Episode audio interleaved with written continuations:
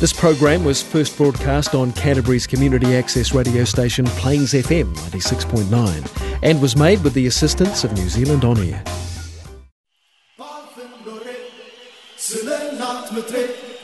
Sana sagere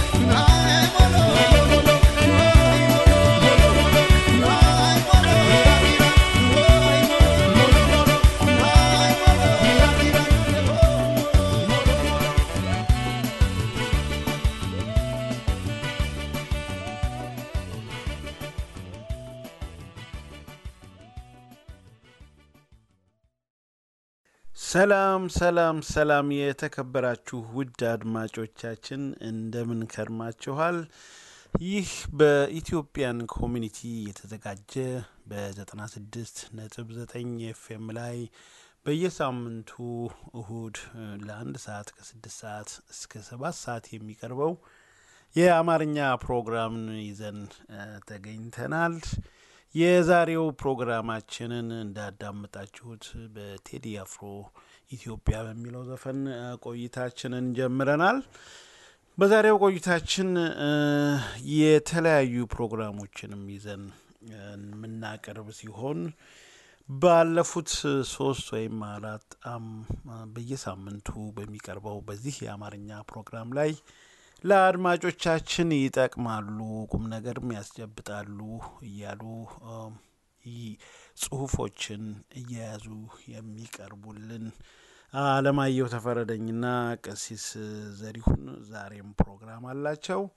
በመጀመሪያ ስለ ኢትዮጵያዊነት ማንነት በሚል አጠር ያለች ማብራሪያ ያላት የምጠቅም ጽሁፍ በአለማየሁ ተፈረደኝ የሚቀርብ ሲሆን ከዛ በመቀጠል ቀሲስ ዘሪሁን ደግሞ ግንኙነታችን በሚል ግንኙነትን በፍቅር ግንኙነትም በቤተሰብም በወዳጅነትም በኮሚኒቲም ግንኙነት ማድረግ የሚገባን አስፈላጊ ነጥቦች በሚል ከቢቢሲ ጽሁፍ ላይ ለቅመው ለእኛ ይጠቅማል ብለው ያመጡትን ጽሁፍ ይዘውልን ቀርበዋል። እሱንም የምናቀርብ ይሆናል። በመካከሉ እንግዲህ ባለፉት ሳምንቶች አበይት የምንላቸውን አንድ ሁለት ነገሮች አብረንም የምናነሳ ይሆናል።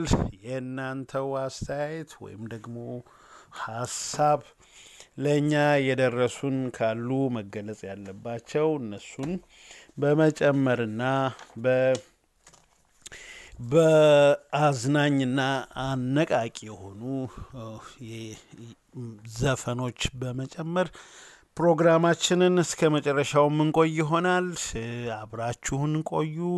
ስለ ፕሮግራማችን አስተያየት text በማድረግ ወይም በድምፅ መልእክት በማስቀመጥ በመደወል እንድትተባበሩን አሁንም ጠይቃለው። በስልክ ቁጥር 022 529 ሰባት ስምንት ዘጠኝ አምስት ይህ ስልክ ቁጥር ለእናንተ የተከፈተ ለዚህ ሬዲዮ ፕሮግራም የሚያገለግል መሆኑ ተጠቀሙበት። ሀሳባችሁን ስጡን፣ መልሰን ወደ እናንተ የምናቀርብ ይሆናል። ወደሚቀጥለው ፕሮግራም ይቀጥል። ♪ ሀሳብ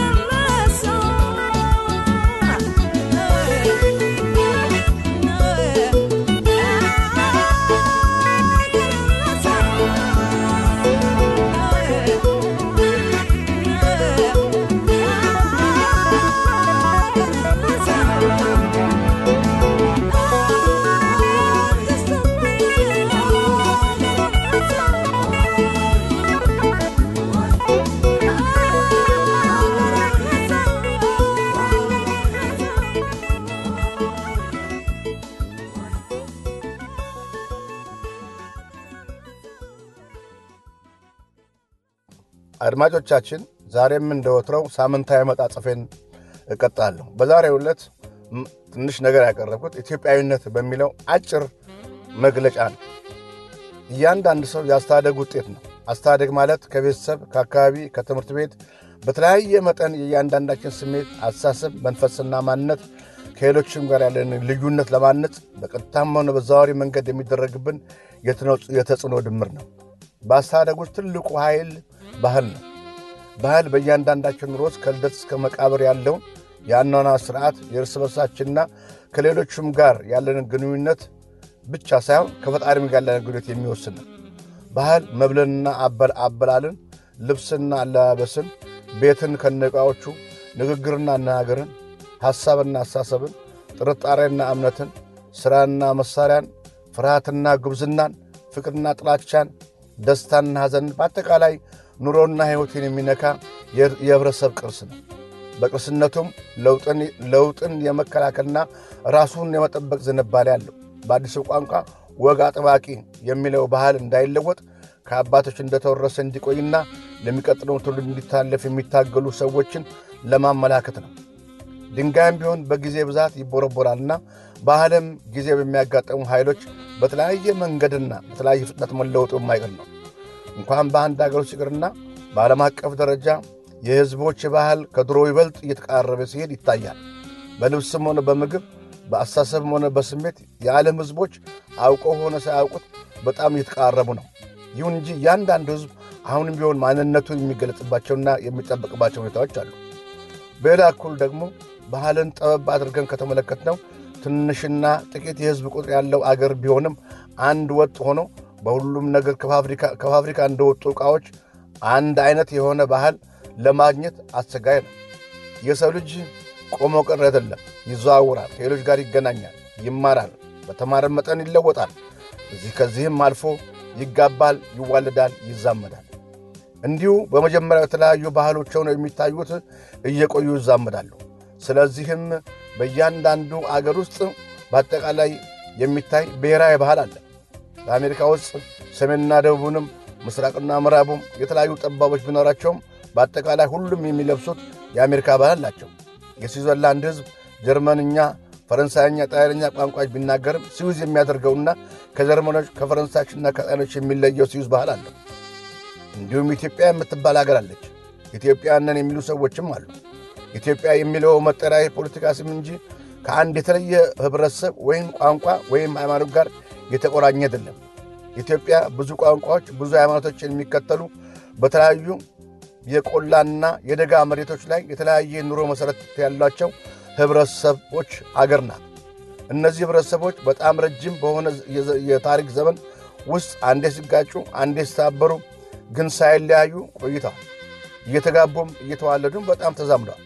ይህ ለአንዳንድ በዳር አገር ላሉ ኅብረተሰቦች ገና አልሰራም ቢባልም በቁጥር ለሚበዙት ሰውን ለዋና ዋናዎቹም በደጋው ላይ ለሚኖሩት ኅብረተሰቦች የማያጠራጥር ነው። የኢትዮጵያ ኅብረተሰቦች ሲደባለቁና ሲዛመዱ ባህላቸውም እንደተደባለቀና እየተዛመደ ሄደ። የቤት አሰራርን ብንመለከት አብዛኛው ተመሳሳይ ነው። በምግብ በኩል እንጀራና ወጥ የማን ነው? ገንፎ የማን ነው? ቅንጭስ፣ ክትፎስ፣ ጨጨብሳስ፣ ቆሎስ፣ ንፍሮስ፣ ቆጮስ። አንዳንድ ሰዎች እነዚህ ምግብ ክፍሎች ለተወሰነ ኅብረተሰብ ክፍል ለማደላደል እንደሚቃጣቸው ይገባኛል። ነገር ግን ቆም ብለው እንዲያስቡበትና እንዲወያዩበት ይጋበዛሉ። በልብስ ብንሄድ እጀ ጠባብና ሱሪ፣ ኩታ፣ ጋቢ፣ ቡልኮ የማን ናቸው? ሹሩባና ጎፈሬ ማን ይሆናሉ? ጠላና ጠጅ ለማን ይሰጣሉ? ሞፈሩ፣ ቀንበሩ፣ ማረሻውና ሌላዎች የእርሻ መሣሪያ ሁሉ የማን ነው? ከእነዚህም አልፈን ስለ ተጠራጣሪነትና ስለ አትንኩን ባይነት፣ ስለ ክብርና ኩራት፣ ስለ ገበናን መሸፈን፣ ስለ ይሉኝታ ወዘተ ብናገርም የዚህ ወይም የዛ ሳይባሉ የሁሉም ጠባዮች መሆናቸውን ለመገንዘብ እንችላለን። ተስፋን እየተመገቡ መከራ መቻልን የሁሉም ጠባይ ነው። ኢትዮጵያዊነት ብዙ የተለያዩ ኅብረተሰቦች የተዛመዱበት አካል ክፍል መሆኑ ነው። ኢትዮጵያዊነት ከጎሰኝነት በላይና ውጭ ከጎሳይነት በላይና ውጭ የሆነ አጠቃላይ ማንነት ነው። ኢትዮጵያዊነት የዚች ውጥንቅጥ መሬት ባለቤት ነው። ኢትዮጵያዊነት የደጋው ብርድና የቆላው ሙቀት የሚገናኙበት፣ የደጋው ዝናብ ከቆላው ወንዝ ጋር የተዛመደበት ኃይል ነው። ኢትዮጵያዊነት ለሙሴ ለክርስትና ለመሐመድ የሚጨሰው ዕጣን በእድገት መጥቶ የሚደባለቅበት እምነት ነው። ኢትዮጵያዊነት በቄጠማ ጉዝጓዝ ላይ የሚታይ መተሳሰብና መፈቃቀር ነው። ኢትዮጵያዊነት የአስተዋይነትና የሚዛንነት የጨዋታ ባህሪ ነው። ኢትዮጵያዊነት ረጅምና ተጽፎ ያለቀ ታሪክ ነው። ብዙ ሰዎች የተሰውለት ስሜት ነው። ኢትዮጵያዊነት ስቃይና መከራ ነው። ኢትዮጵያዊነት ክብራትና ክብርም ነው። ኢትዮጵያዊነት ጭቆናና ጥቃት ነው። ኢትዮጵያዊነት አሻፈረኝና እምቢባይነት ነው። የኢትዮጵያዊነት ዓላማ ያለችውና የኖረችውን ኢትዮጵያዊነት እንደገና ለመፍጠር የለም። የኢትዮጵያዊነት ዓላማ ለኢትዮጵያውያን በሙሉ የሚስማማ እድገታቸውን የሚያፋጥና ህብረተሰባችን የሚያጠናክር ስርዓት መፍጠር መፍጠር ነው። የኢትዮጵያዊነት ችግር ኢትዮጵያ አይደለችም። ችግሩ የስርዓት ችግር ነው። የቤት መቋጠል ለተዋህኔ ብጃት እንዳለው ቂል እንዳንሆን ኢትዮጵያዊነት መካድ የራስን ማንነት መካድ ብቻ አይደለም። አባቶችና እናቶችን ቅድመ አያቶቻችን ከነቅርሳቸው መካድ ነው። በእንደዚህ አይነቱ ክህደት ላይ የተመሠረተ ማንነት ይደርሳል። ከበሽታ በቀር ትርፉ ምን ይሆናል? ክህደት ራሱን የቻለ በሽታ ሲሆን ማስካድ ደግሞ የባሰ ነው። ክዶ ማስካድ ታም ያለው ታመሙ እንደማለት ነው። አስታማሚ እንኳን እንዳይገኝ የማድረግ ውጥረት የበሽታውን ምጽሐትና ጥናት ያመላክታል። ሆኖም የኢትዮጵያ ታሪክ ሊያስተምረን እንደሚችለው ኢትዮጵያዊነት እንደ ላስቲክ ነው። ሲስቡት ይሳባል፣ ሲለቁት ይሰበሰባል። ማለት ይሳብና ይሳሳል እንጂ አይበጠስም። የሳምንቷ ትርክት ዜና ታበቃለች። ከዋይ ነው። ሰላም ዋሉ። ሳምንት በሰላም ያገናኛል።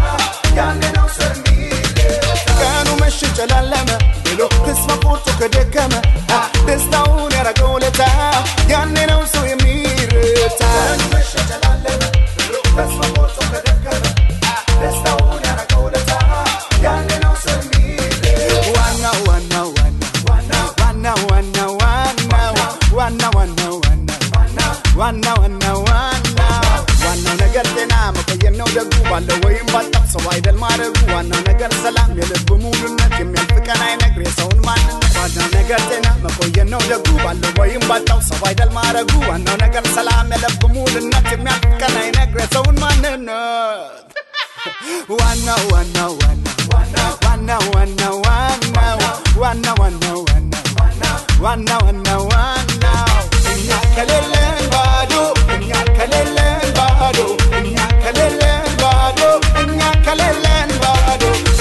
Belén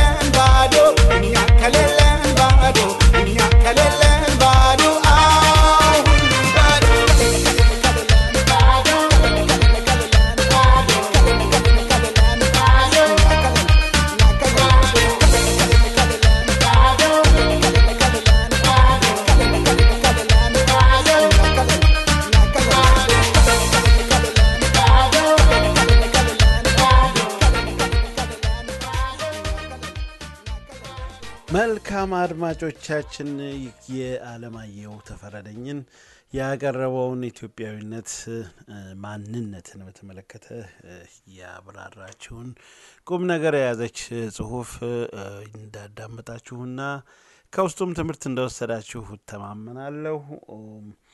ለአቅራቢያችንም ከፍ ያለ በአድማጮቻችን ስም እያመሰገንኩ ወደሚቀጥለው ፕሮግራም እሻገላለሁ። የሚቀጥለው ፕሮግራም እንኳን በየሳም ባለፉት ሳምንት ላይ አቤት አቤት የምንላቸውን አንድ ወይም ሁለት ነገሮች ለማቅረብ ነው። ባለፈው ሳምንት እንግዲህ እንደምታውቁት የአሜሪካን ምርጫ አንደኛው ነው።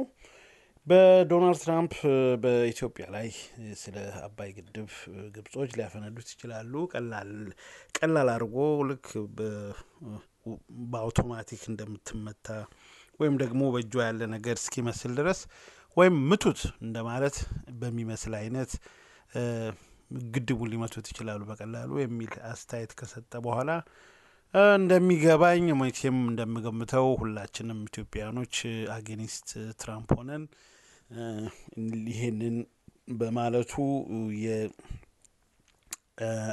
በአብዛኛው አሜሪካ የሚኖር ኢትዮጵያዊ በብዛትም ብዙ ስለሆነ በዓለም ላይ የምንገኘውም ሁላችንም የእሱን መውደቅ ስንጠብቅ ነበረ። እርግጠኛ ነኝ አንድም ኢትዮጵያዊ እሱን የመረጠ ያለ አይመስለኝም አሜሪካ ውስጥ ያለ። እንግዲህ ሆኖ ዞሮ ዞሮ መጨረሻው ላይ አሁን ባለፉት ሳምንታት ውስጥ ምርጫው ይፋ ሆኗል። በጣም የተናነቀ በቁጥር አብሮ ሄደና እስከ መጨረሻዋ ድረስ አስቸጋሪ በሚባል ሁኔታ ትልቁንም አስቸጋሪ ያደረገው ዶናልድ ትራምፕ ነው እና በመጨረሻው ግን የሚጠበቀውን ወንበሮች ሁለት መቶ ሰባ ከዛም በላይ ሁለት መቶ ሰባ አራት ወንበር በማግኘት ጆ ባይደን የአሜሪካን ፕሬዚዳንት አርባ ስድስተኛው የአሜሪካን ፕሬዚዳንት ሆኖ ተመርጧል። በጣም ተደስተናል። አንድም ከሀገራችን ጋር አጌኒስት በመሆን ከግብጾች ጋር አብሮ በመቆም በፊት ለፊት በግላጭ ለዓለም ያሳየ መሪን በምርጫ መሸነፉ ለእኛ ደስታ ነው። ኢትዮጵያን የሚነካብንን ሁላችንም እንደማንፈልግ ግልጽ ነው። ይህም ሆኖ ግን አንዳንድ ነገር በአሜሪካ ምርጫ እኔ በበኩሌ እንደዚህ አይነት ንግግር በአፍሪካ ምርጫ እንጂ በአሜሪካ ሰምቼ የማላቃቸው አንዳንድ ነገሮች አሁን እስካሁንም ድረስ ዶናልድ ትራምፕ መሸነፉን ያላመነ ተጭበርብሯል፣ የሞቱ ሰዎችን ሁሉ ምርጫ ውስጥ አስገብቶ ነው ያስቆጠረው ይላል። ልክ አፍሪካ ውስጥ የምንሰማው ጨዋታ እዚህ በአሜሪካ እንግዲህ ባለፈውም ነበርን። ይሄ አሁን እኔ እንግዲህ ለእኔ ስሰማው በጣም ተራ ሆኖብኛል። በጣም በጣም ዶናልድ ትራምፕ ተራ ሆኖብኝ ይሄንን አባባል እርግጥ ነው በአንዳንድ ቦታ አሜሪካን የመምረጫ ቦታ ሩቅ የሆነባቸው በ mail system ይጠቀማሉ። በፖስታ በመላላክ ምርጫውን ያካሂዳሉ። አውቶማቲክ በአንዳንድ ቦታዎች ላይ በማሽን የሚቆጠረው ቀርቶ በእጅ እያንዳንዷን በእጅ የሚቆጠርበት አለ። እስካሁንም ሁለት percent አንድ percent የቀረባቸው state ኦች አሉ። እነዛ ተቆጥረው እስኪያልቁ ድረስ እኔ መሸነፊያ አላምንም ባይ ነው። mail ሲደረግና ምርጫቸውን ድምጻቸውን የሰጡት የሌሉ የሞቱ ሰዎች ናቸው ይላል። ላለመሸነፍ በቃ የመጨረሻ የመጨረሻ በጣም አዝናለሁ ለማለት የአፍሪካ መሪዎችን ይመስል እንዲህ አይነት ታሪክ የምንሰማው በዛ አካባቢ ነበር። አሁን እንደውም እየጠፋ መጥቷል ማለት ይቻላል። ግን በዶናልድ ትራምፕ እንዲህ አይነት ነገር እያለ አሁንም ማመኑን ሁለት መቶ አስራ አራት ወንበሮችን በማግኘት እንግዲህ ቀረም ከፋም ለማም ጆ ባይደን ተመርጧል ባይነን በጃንዋሪ 26 ነው። በጃንዋሪ አጋማሽ ላይ ቢሮውን ተረክበው ጆ ባይደን በሚቀጥለው ዓመት ቢሮውን መሪነታቸውን ቃለ መሃላ ያደርጋሉ ብለን እንጠብቃለን። ይሄ ነው እንግዲህ ባለፈው ሳምንት አንደኛ ትልቅ ነገር ሆኖ የተስተዋለው። ሁለተኛው ነገር ደግሞ ስለ ኮቪድ ነው። ኮቪድ በ mid week ላይ መካከል week ላይ ማክሰኞ ዕለት ይመስለኛል ከእንግሊዞችም ከካናዳም ስለ ክትባት መገኘቱና በ56 ሺህ ሰዎች ላይ ሙከራ አድርገው በ92 percent በላይ effective የሆነ ክትባት ማግኘታቸውንና ይህ አመት መጨረሻ ላይ December መጨረሻ ማለት ነው ወይም ደግሞ ጃንዋሪ 2021 መጀመሪያ ላይ ይህ ክትባት ለዓለም እንደሚወጣ በድፍረት ተናግረዋል። በድፍረት ያልኩት ብዙ ክትባቶች ተገኘ፣ ተመራምረው አገኙ ምናምን እየተባለ እስካሁን ወደ ማኒፋክቸር ወደ ማምረት የገባና ለህዝብ ለማሰራጨት እቅድ የያዘ ባለመኖሩ ነው። ብዙ ቦታዎች ላይ ተገኘ፣ እየተመረተ ነው፣ እንደዚህ ነው ይባላል። እነዚህም ይሄ ግን አሁን ጨከን ያለ ይመስላል። ሁሉም ሀገር መሪዎች በጣም በኮቪድ ነገር በጣም ስለተማረሩ የኢኮኖሚውን በጣም ስለመታ አጠፋን ዜሮነን ያልነውም የተባለበትን ቦታ እንደገና አገረሸ እየተባለ እንደገና መልሶ ሎክዳውን የመግባት ነገር እየተከሰተ ስለሆነ የክትባቱ ዜና በጣም በጣም አስደሳች ነው። ይሄንን እንግዲህ በተግባር እንዳሉት ማምረት ጀምረዋል። እዚህ እኛ የምንገኝበትም ኒውዚላንድ ሚኒስትራችን እንደገለጸችልን የአምስት አምስት ሚሊዮን ክትባቶች ለኒውዚላንድም order ውስጥ አለና በሚቀጥለው January እንደሚደርስ ነው። ይሄ አንደኛው ነው። ይሄንን ግራ ስንል ከአንድ ቀን በኋላ ወይም በሐሙስ ይመስለኛል ሌላው ደግሞ ይሄው የኮቪድ nineteen ክትባት በነገራችን ላይ የዛኛው የ Europe በእንግሊዞች የታወጀው በካናዳም የተነገረው ፒፋይዘር የሚባለው ነው። ፒፋይዘር company ውን ፒፋይዘር ይባላል። እሱ ያመረተው ክትባት ነው። ይሄ ደግሞ አሁን ሐሙስ በድጋሚ የኮቪድን ክትባት አግኝቻለሁ ብሎ ያለው በራሻ scientist ኦች ተመራምረው የደረሱበትና ሀምሳ ዘጠና ሁለት percent እነሱም ዘጠና ሁለት ነው ዘጠና percent effective ነው ያሉትን እነሱም ሊያወጡ ሐሙስ ዕለት ይመስለኛል announce አድርገዋል። ስፑትኒክ five ይባላል ይህም ክትባት እነሱም ይሄ ሊያወጡ ነው። በዛም ሆነ በዚህ ግን በዚህ ሳምንት ስለ ኮቪድ መልካም ዜናዎችና ክትባቶች መውጣታቸውን አረጋግጠዋል። ሁለቱም ክትባቶች እንደሚሉት በመጀመሪያው አዲስ ዓመት በፈረንጆች ማለት ነው ለዓለም ሕዝብ የሚተላለፉ የሚወጡ ይሆናሉ። ወደ ምርት የገቡ ናቸው። ዘጠና ሁለት percent ዘጠና percent በላይ effective መሆናቸው የተረጋገጠ ምንም side effect የላቸውም ብለው announce አድርገዋል። ይህ ነገር በመገኘቱ ይህ መዘጋጋት፣ መንቀሳቀስ፣ የስራን የኢኮኖሚን ይሄን ሁሉ ዓለምን ያናወጠ ኮቪድ እንግዲህ በእነዚህ ክትባቶች ድባቅ ተመቶ ወደ ሰላማዊ ወደ ድሮ ኑሯችን እንደገና እንመልሳለን ብለን ተስፋ እናደርጋለን። አሁንም ከእኛ ጋር ቆዩ። እንግዲህ ባለፉት ሳምንት አበይት ሆነው የተገለጹት እነዚህ ነገሮች ናቸው ዓለማችን ላይ ያሉ እናንተም መገለጽ ያለባቸው አበይት ነገሮች አሉ የምትላቸውን ካለ በዜሮ ሁለት ሁለት አምስት ሁለት ዘጠኝ ሰባት ስምንት ዘጠኝ አምስት አሁንም ሀሳባችሁን አጋሩን መልሰን የምና የምናቀርብላችሁ ይሆናል። እንግዲህ እስቲ ከአንድ ዘፈን በኋላ ወደ ቀሲስ ዚሪሁን ዘሪሁን የማንነት የግንኙነትን ለግንኙነት የሚጠቅሙ ሀሳቦችን ያቀርቡልናል። ወደዛ ልሻገር። በልባቸው ማምነው ባፋቸውን ጭምር ወጥተው ከአደባባይ እስኪሆኗት ምስክር በጠላቶቿን ፊት በድል ትቆማለች። በውድቀታቸው ቀን ተስፋ ስለሆነ ትላንትም ትልቅ ዛሬም ትልቅ ነች ኢትዮጵያ ኮነች አዲስ አይደለም ለእሷ መከራ ያልፋል አትፍራ። ሰላም ጤና ይስጥልን። እንደምን አላችሁ? ውድ የኢትዮጵያ community ራዲዮ ድምፅ ተከታታዮች ሳምንታችሁ እንዴት ነበረ? ዘሪሁን ነኝ። እንግዲህ በሳምንቱ የሚቀርቡ ፕሮግራም አሁን ጀምሬያለሁ። እኮ ጠፍቶ መነጋገር ሳይኖር ለምስኪኑ ጠብ ያለ ነገር በጎጥ እያሰቡ በንብላው መንፈስ ዛሬም ሊቆምሩ በዳለ ልጅ ነፍስ ቆርጠው ተነስተዋል የሚያጠፉ መስሏቸው ገለውን ሊያበዙን እንደ ልማዳቸው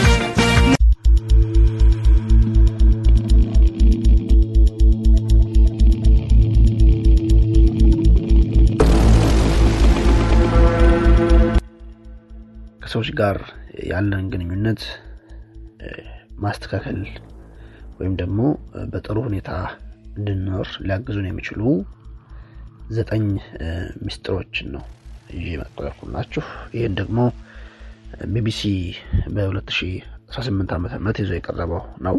በጥናት የተረጋገጠ ስለሆነ እንድትካተሉኝ ጠይቃለሁ። አብራችሁን ቆዩ። ከሰዎች ጋር ያለን ግንኙነት ለማስተካከል የሚረዱ ዘጠኝ ምስጢሮች። ጥሩ ጓደኝነትም ይሁን ትዳር፣ የሥራ ግንኙነትም ይሁን የፍቅር፣ ከሰዎች ጋር የምንመሰረታቸው ግንኙነቶች በሕይወታችን በጣም ጠቃሚዎች ናቸው። ነገር ግን ብዙ ፈተናዎችንም ይዘው ይመጣሉ። በእነዚህ ግንኙነቶች ውስጥ ሊጠቅሟችሁ የሚችሉ ጥቂት ነጥቦችን ይዘን ቀርበናል። አንደኛ፣ ግጭት ሲፈጠር አይደናገጡ። ሁሌም ቢሆን ግጭትን የምናስተናግድበት መንገድ ወሳኝነት አለው። የተለያዩ ሐሳቦችና ፍላጎቶች ሁሌም ወደ ግጭት ሊያመሩ ይችላሉ። ከሰዎች ጋር ባለን ግንኙነት የሚፈጠር ግጭት ግን ሁሌም ቢሆን መጥፎ አይደለም። ጓደኝነት የሚጠነክረውና የሚያድገው በልዩነታችን ስለሆነ። ግጭት እንደውም ለግንኙነት መሰረት ሊሆን ይችላል። ግጭትን በቀላሉ ለመፍታት በመጀመሪያ ሌላኛው ሰው እየተሰማው ያለውን ነገር ለመረዳት መሞከርና ሐዘኔታ ማሳየት። እንዲሁም እኛ ጥፋተኛ ከሆንን ኃላፊነት ለመውሰድ መዘጋጀት የመጀመሪያው ነገር መሆን አለበት ይላሉ ታዋቂው የሕክምና ባለሙያ ኢስተር ፔረል። ሁሌም ቢሆን ሌላኛው ሰው ምን አጠፋ ሳይሆን እኔ ምን አጠፋ ብሎ መጠየቅ አለብን። ምን ላስተካክል ብለን ማሰብ አለብን ብለው እንድናስብ ይመክራሉ ዶክተሩ።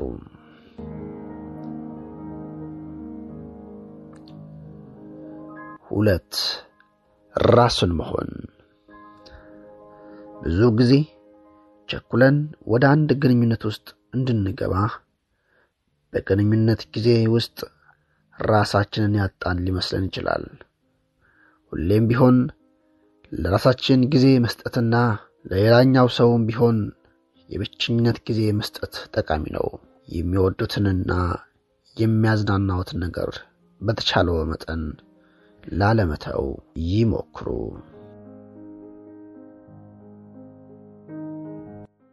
ሶስተኛ አብሮ መዝናናት። በማንኛውም አጋጣሚ አብረው የሚያሳልፉትን ጊዜ የማይረሳ ለማድረግ ይሞክሩ። አንዳንድ አስፈላጊ ነገሮችን ለመግዛትና የተለያዩ ዝግጅቶችን ለመታደም ብቻ ሳይሆን እንዲሁ ጥሩ ጊዜ ማሳለፍ ግንኙነትን ወደ ተሻለ ቦታ ይወስደዋል። ቢቻል የሚገናኙበትን ጊዜ ቀደም ብሎ መወሰንና ቀጠሮ መያዝ ያስፈልጋል። ምናልባት አብረውት ጊዜ ማሳለፍ የሚፈልጉትን ሰው በስራም ይሁን በሌላ ነገር የሚጠመዱ ከሆነ በሳምንቱ ወይንም በወር አንድ ጊዜ ራት መብላት ወይም ከከተማ ወጣ ብሎ መዝናናትን ጠቃሚ ነው። አራት በግልጽ መነጋገር። እስቲ ለማስታወስ ይሞክሩ። በጣም ትንሽ በሚባል አለመግባባት ከፍተኛ ጥል አጋጥሞት ያውቃል?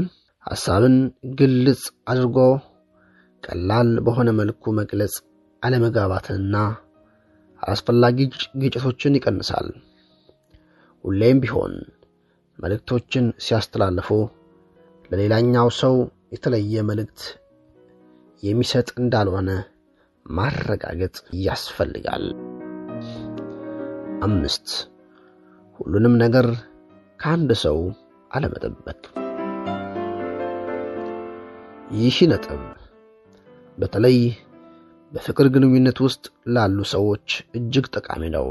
የፍቅር ጓደኝነታችን ወይም የትዳር አጋራችን ላይ አውቀንም ይሁን ሳናውቅ ከፍተኛ ጫና ልናሳድር እንችላለን። ሁሌም ቢሆን አጋራችን አፍቃሪ፣ ስሜታችንን የሚረዱ፣ በራሳቸው የሚተማመኑ፣ የገንዘብ ችግር የሌለባቸው፣ ተጫዋች ወዘተ እንዲሆኑ እንጠብቃለን። ከነዚህ መካከል በአንዱ ሲሳሳቱ ግን በሙሉ ግንኙነት ጥያቄ ውስጥ ይገባል። ይህ ተገቢ አይደለም። ምክንያቱም አንድ ሰው ሁሉም ነገር በትክክል ሊሰራ አይችልም። ለአንዳንድ ፍላጎቶቻችን ሌሎች ሰዎችን ማካተትን ይጠቅመናል። ስድስተኛ ጥሩ ጊዜያትን መለስ እያሉ ማስታወስ። ሕይወት ሁሌም ቀላል አይደለም። ስለዚህ በየትኛውም ጊዜ ያሳለፉትን ጥሩ ትዝታ መለስ እያሉ ማስታወስና መነጋገር ከባዱን ጊዜ ለመርሳት ይጠቅማል። አንድ ሰው ትዳርን ሲመሰርት ወይም ልጅ ሲወልድ በተቻለ መጠን ከጓደኛውና ቤተሰቡ ጋር ሰብሰብ ብሎ ደስታን መግለጽ የማይረሱ ትዝታዎችን ጥለው ያልፋሉ። ሰባት እርዳታ ለመጠየቅ አለመፍራት። አንድ ሰው ጋር ጥብቅ የሆነ ግንኙነት እንዲኖረን የሚሰማንን ነገር ለመናገርና እርዳታቸውን ለመጠየቅ መፍራት የለብንም። የሚያስፈራራን ነገር ለመናገር ድፍረት ሊኖረን ይገባል። ስምንት ደግነትና አድናቆትን ለሌሎች ማሳየት። ስለ አንድ ሰው እያሰቡ ከሆነ በስልክም ይሁን በአጭር የጽሑፍ መልእክት ስሜቶን ይግለጹ። ባልደረባም ወይም ጓደኛው ከባድ ቀጠሮ ካለባቸው ለማስታወስ ይሞክሩ። እንዴት እንዳለፈም መጠየቅ የመተሳሰብና የእምነት ስሜትን ይፈጥራል። በሰሩት ሥራ ውጤታማ ሲሆኑ መደሰታችን መግለጽና አድናቆትን መቻር ደግሞ ያስፈልጋል። ዘጠነኛ ትክክለኛውን ሰው ብቻ ለማግኘት አይሞክሩ። አንድ ሰው ከትክክለኛ ሰው ጋር ግንኙነት መመስረቱን በምን ማወቅ ይችላል? መጀመሪያ ግን ግንኙነት መመስረት አለበት። ማስታወስ ያለብን ትክክለኛ የሚባል ለአንድ ሰው የሚስማማ ግለሰብ ማግኘት እጅግ ከባድ ነው። ስለዚህ የመሰረትነውን ግንኙነት ለማሳመር መሞከርና ጥሩ ጥሩውን ለመመልከት መሞከርን አስፈላጊ ነው። አንድ ሰው ጥሩ የሚሆነው ትክክለኛ ስለሆነ ወይም የሚሳሳተው ትክክለኛ ስላልሆነ ሳይሆን ሰው በመሆኑ ነው። ስለዚህ አንድ ሰው ሲሳሳት መራቅ፣ ጥሩ ሲሆን ደግሞ መቅረብ ተገቢ አይደለም። ስለዚህ ከሰዎች ጋር ያለን ግንኙነት ለማስተካከል እነዚህን የነገርኳችሁን ዘጠኝ ነጥቦች ከልባችን ከተገበርናቸው ሕይወታችን ጥሩ ሊሆን እንደሚችል ነሐሴ 2018 ዓ ም ቢቢሲ በእትሙ ዘግቧል።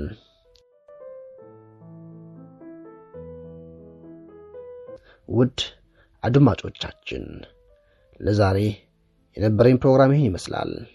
ሳምንት እንገናኛለን። ቀሲስ ዘሪሁን ነበርኩኝ። እስከ ሳምንት ቸርን ሰንብት። ሰላም ለሀገራችን፣ ሰላም ለመላው ዓለም። ሰላም ሁኑ።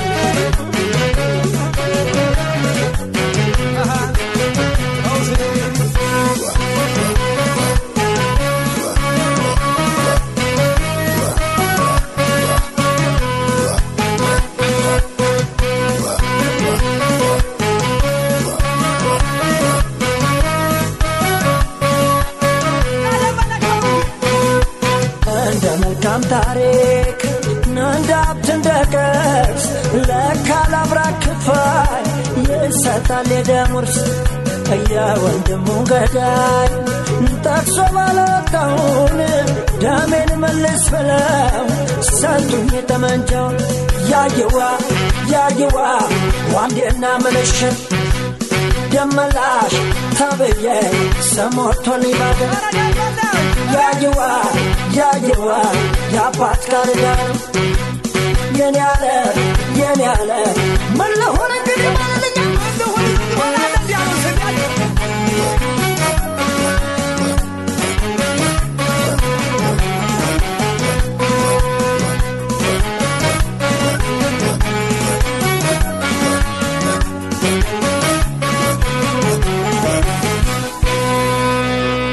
ምንሽር አንግቼ ተነሳው ስንቄን አሰንቄ ገና ደግድጌ የኔ ያለ መጀመርና ታጥቄ እጃለው እንግዲህ ወስኜ ጀንበሩ ሳይወጣ የወንድሜን እየመጣው ቢመጣ ገና በልጅነት አድጌ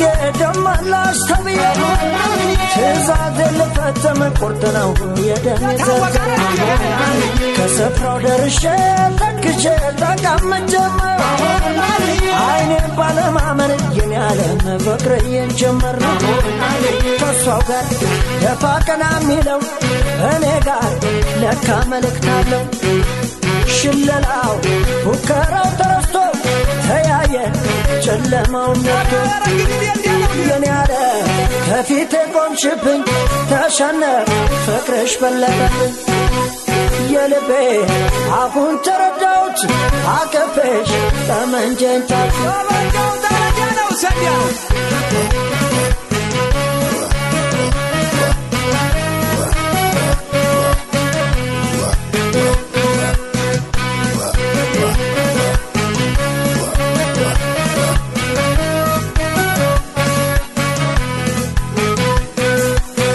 እንደ መልካም ታሪክ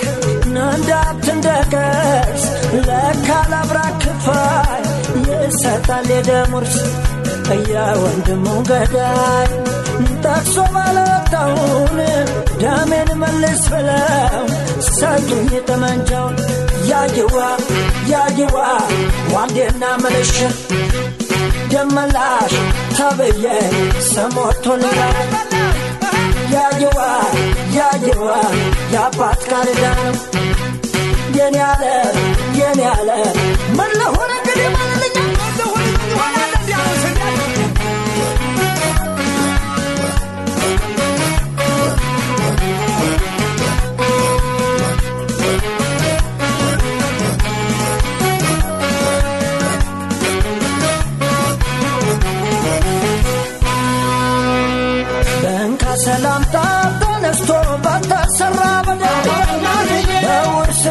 ጥላቻ ልጆቹ ለምን ነጋድ በፍቅር ካልሆነ የኔ ዓለም ደም እንዴት ይደርጋል?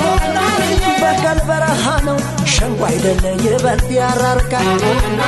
በቃ ተዋደናል ከእንግዲህ አንሆንም ደመኛ። በቀሉን በፍቅር ቀይረን መነጽር ነውኛ አፈቀርኳት ብዬ ደፍሬ ነገርኩት ላባቴ እዚህ ላይ አበቃ የኔ ዓለም ደመላሽነት መፎከር መተኮሱም ይቅር ሁሉንም ሻርኮት ባንቺ ፍቅር። የኔ ዓለም እኛ ስላወቅ ነው በቀሉን በፍቅር አደረግ ነው ከያት ነው የመግባባትን ጣም መላለው ፍቅር መላያለ ከኛው ጋር ይባባሉ ይቅር ሰላም ነው በእኛ ዘመን ፍቅር ታርቀናል አደራ እንዳይደገም ስተት ነው የሰራ ነው ጥላቻው ይህን እያተረፈ አይደቅም ለትውልድ ካለ ታርቀናል አደራ እንዳይደገም ስተት ነው የሰራ ነው ጥላቻ ይህን እያተረፈ አይደቅም ለትውልድ ታርቀናል አደራ እንዳይደገም ስተት ነው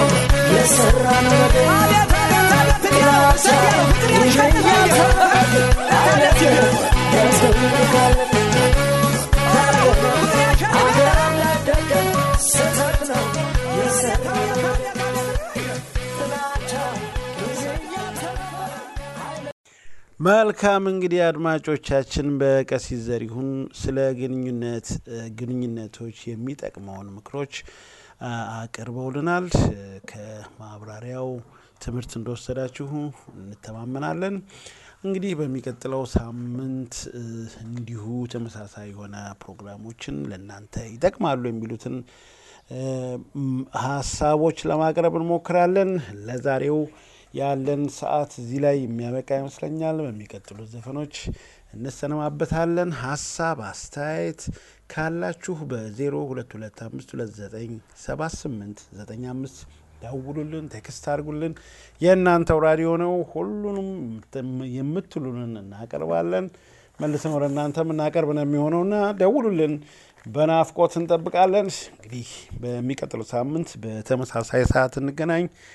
በቸር እንገናኝ። ቸር ይቆየን።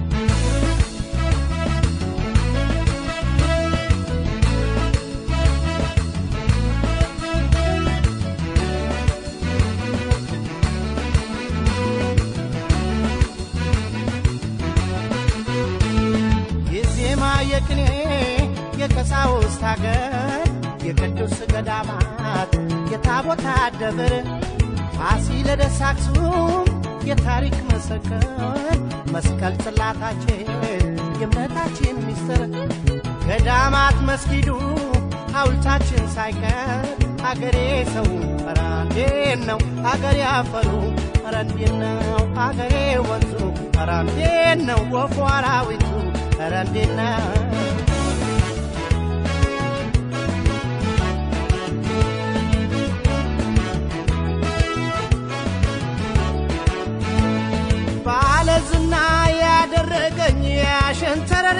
ያስከበረኝ ሜዳ ወንዙ የሚያኮራኝ ኧረ እንዴት ነው በናፈቀኝ ያ ያሳደገኝ ያስተማረ ሰው ያረገኝ ያልከፈልኩት የቀረበኝ ለውለታው ባለዳነኝ።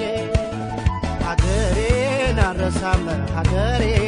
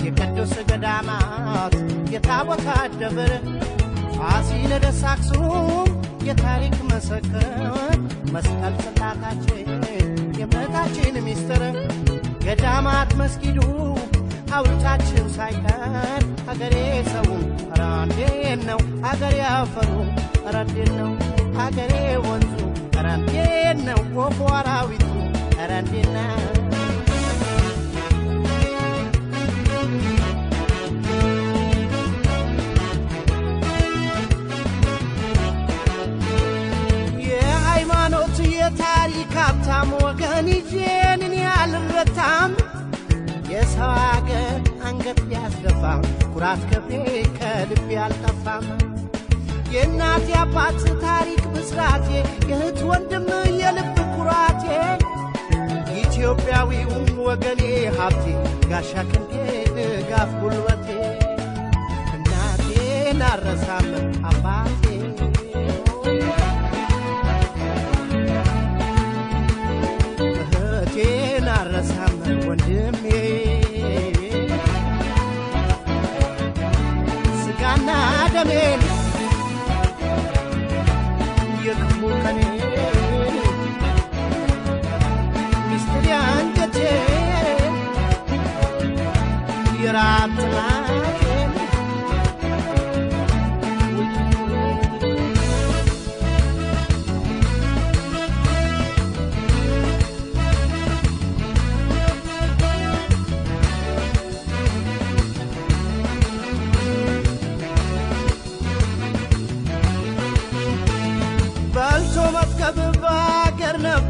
ለብሶ ማጌጥ በአገር ነበር፣ መኩራራትም በወገን ነበር፣ መመካትም በወገን ነበር። በኃይል እንጂ እድል ቢከፋ ከገበታ ስማድ ጠፋ? የራስ ንቆ የሰው መመኘት ባመል ወዶ ወድቆ